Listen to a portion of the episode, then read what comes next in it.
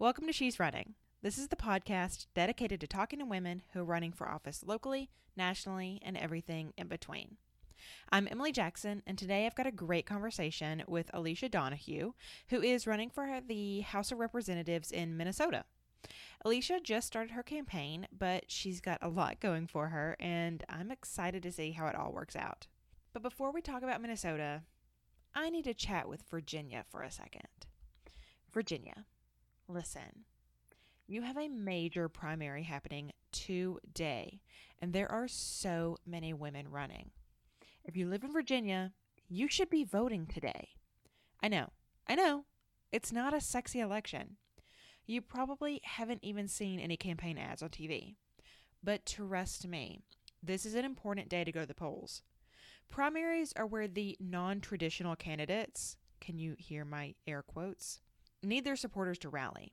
If you want to be able to vote for anyone who is not a straight white dude, this is your time to shine.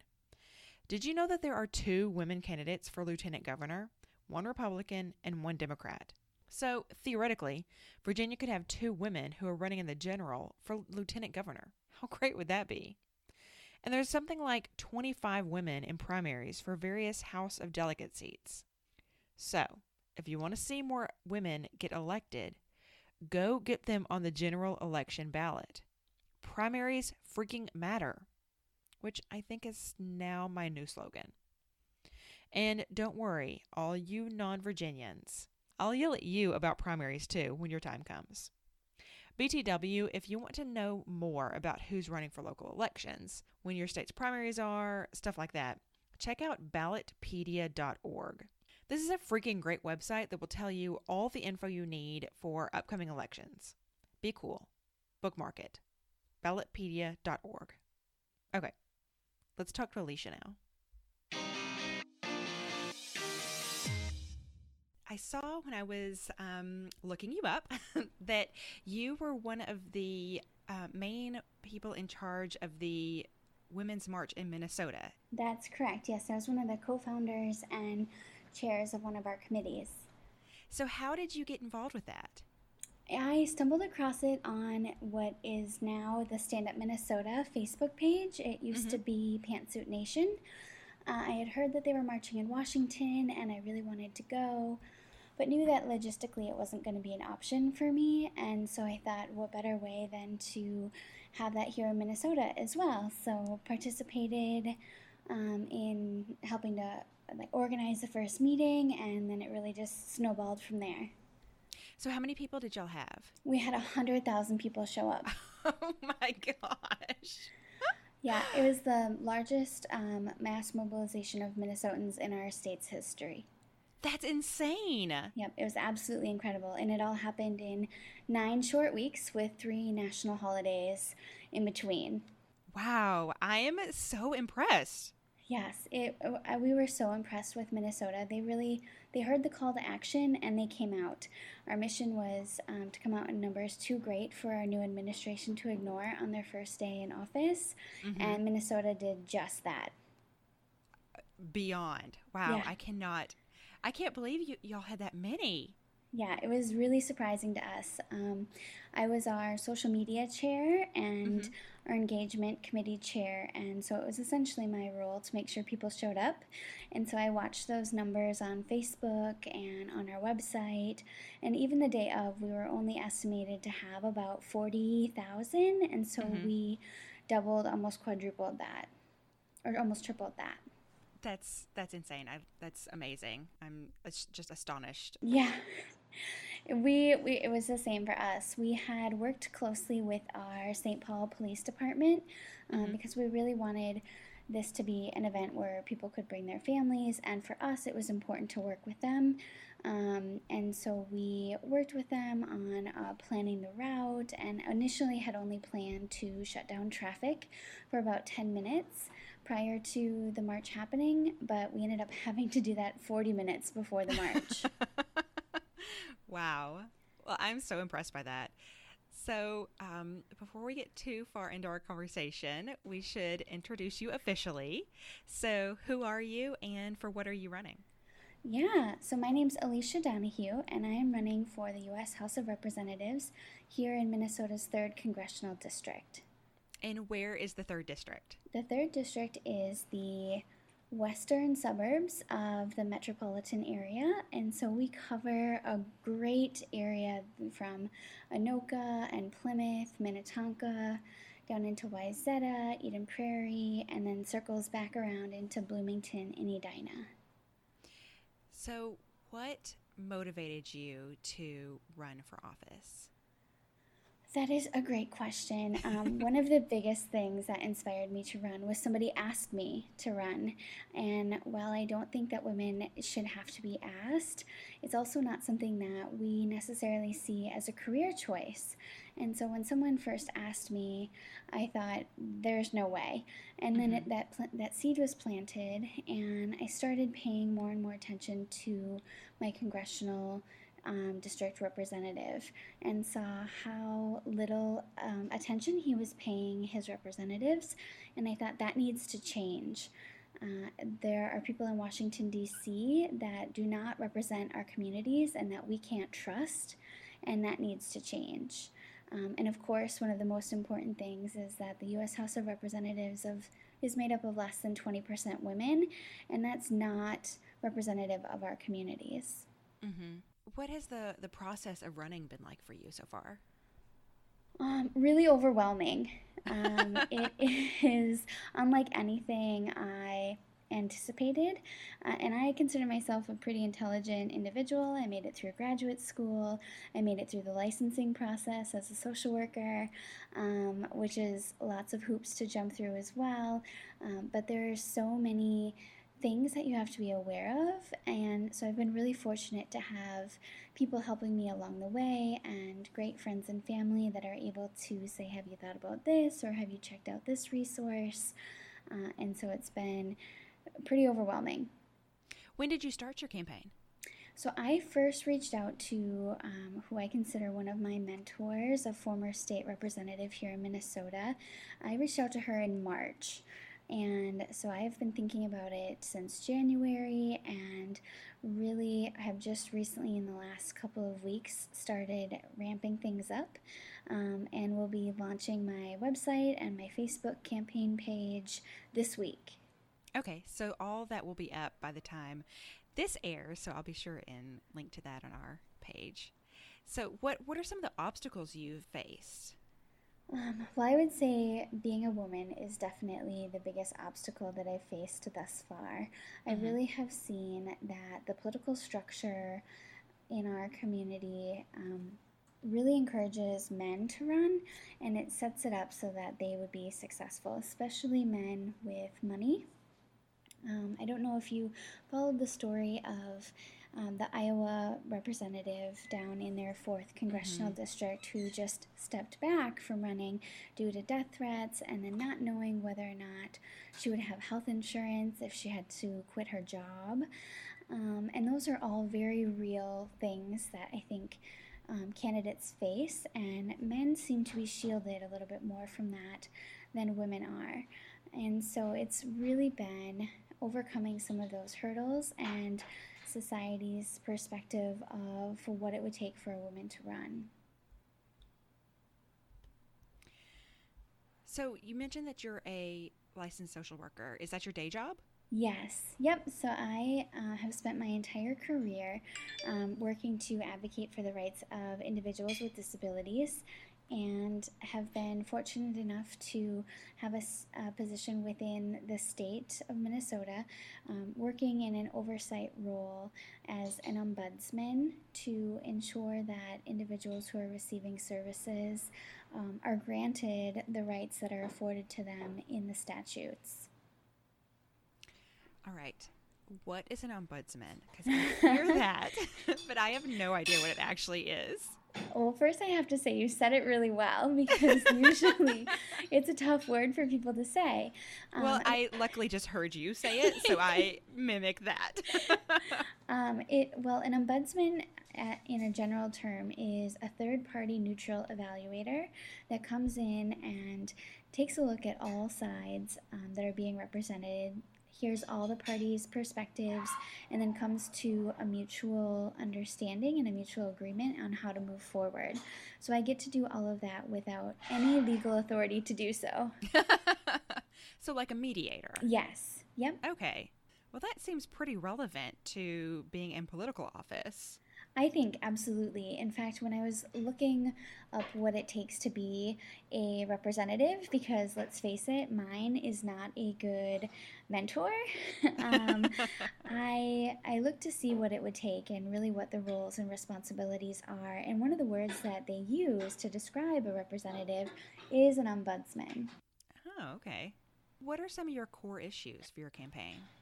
So, I would say the biggest one is the American Health Care Act, ensuring that every Minnesotan, everybody in the nation has access to affordable health care um, is really important to me. I've seen firsthand how detrimental that can be to my clients and to the people that I work with. And so I think it's just absolutely critical that we have health insurance for all and that nobody has to worry about whether or not they can afford their insulin or medication that helps keep them alive.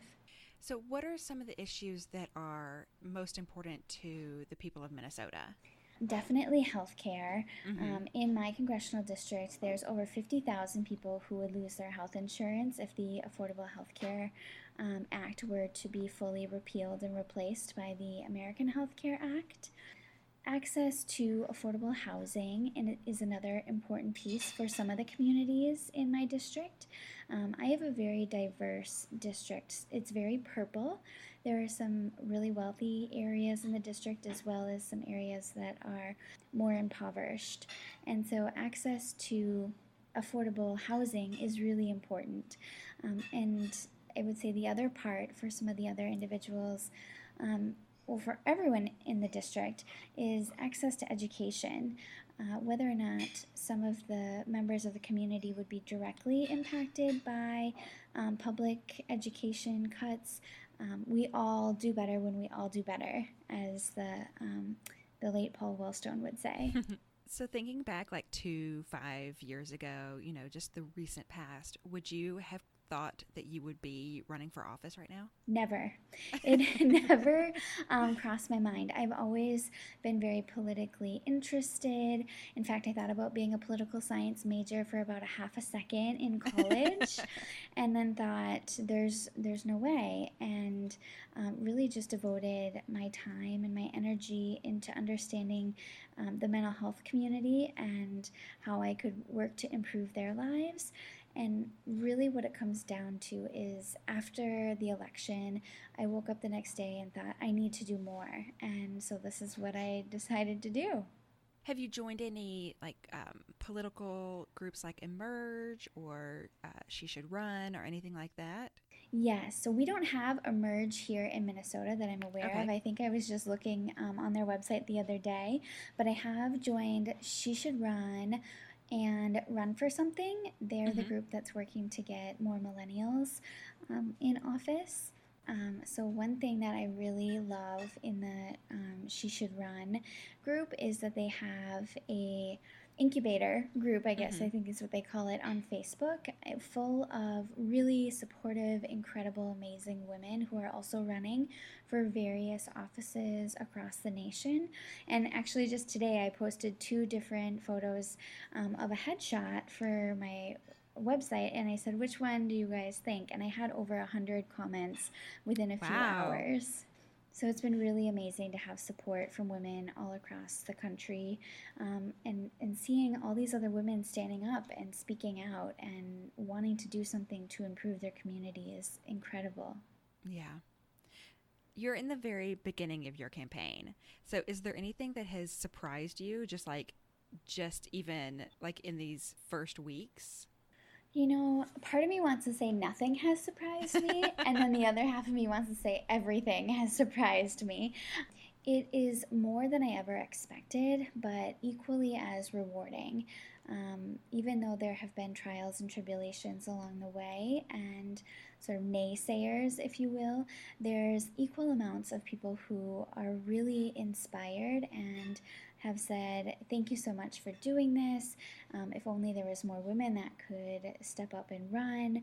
Um, and that, that really has been surprising to me is seeing all of the people who have come out and said, I really want to help support you. What can I do, even if I don't live in your district? So, if you had advice to give women who are thinking about running for office, what would it be? Do it. Just do it. Don't think about it because we as women, I'm guilty myself, overthink everything. Um, mm-hmm. And it will absolutely terrify you to think of what if this, what if that. But honestly, at the end of the day, if we're not at the table, we're on the menu, and women need to step up. We win uh, at equal rates as men when we run. It's the running part that scares us away.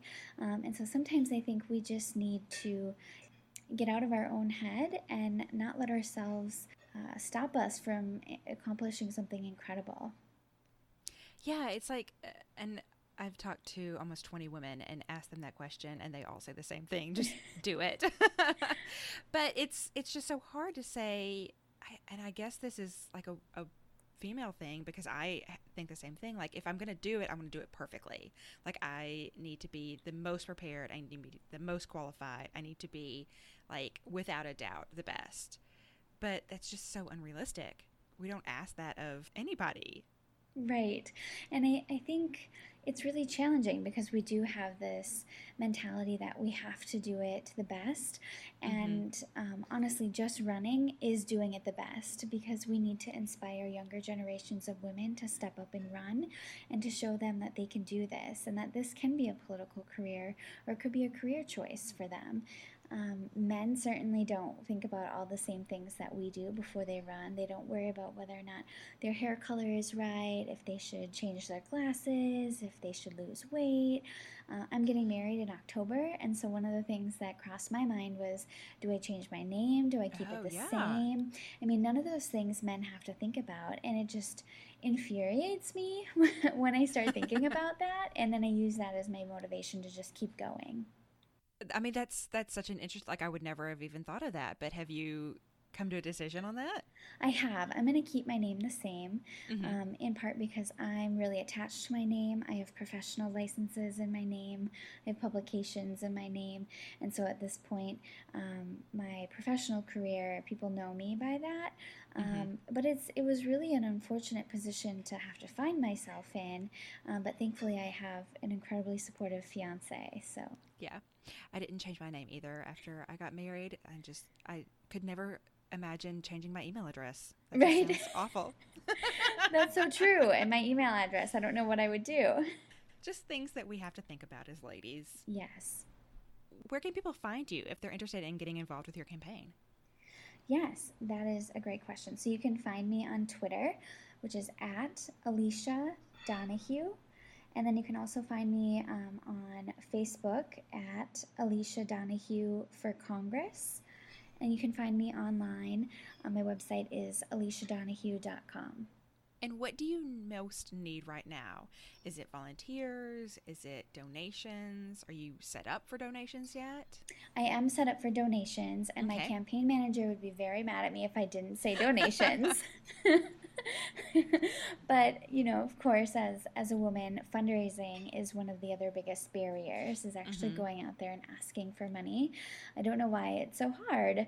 Um, so I would say definitely donations is huge, but also volunteers, people in Minnesota that are willing to help out, even if they're not in the district, people that are across the country, because now we can do phone banking and that sort of thing from everywhere um, but just supporters and volunteers and donations.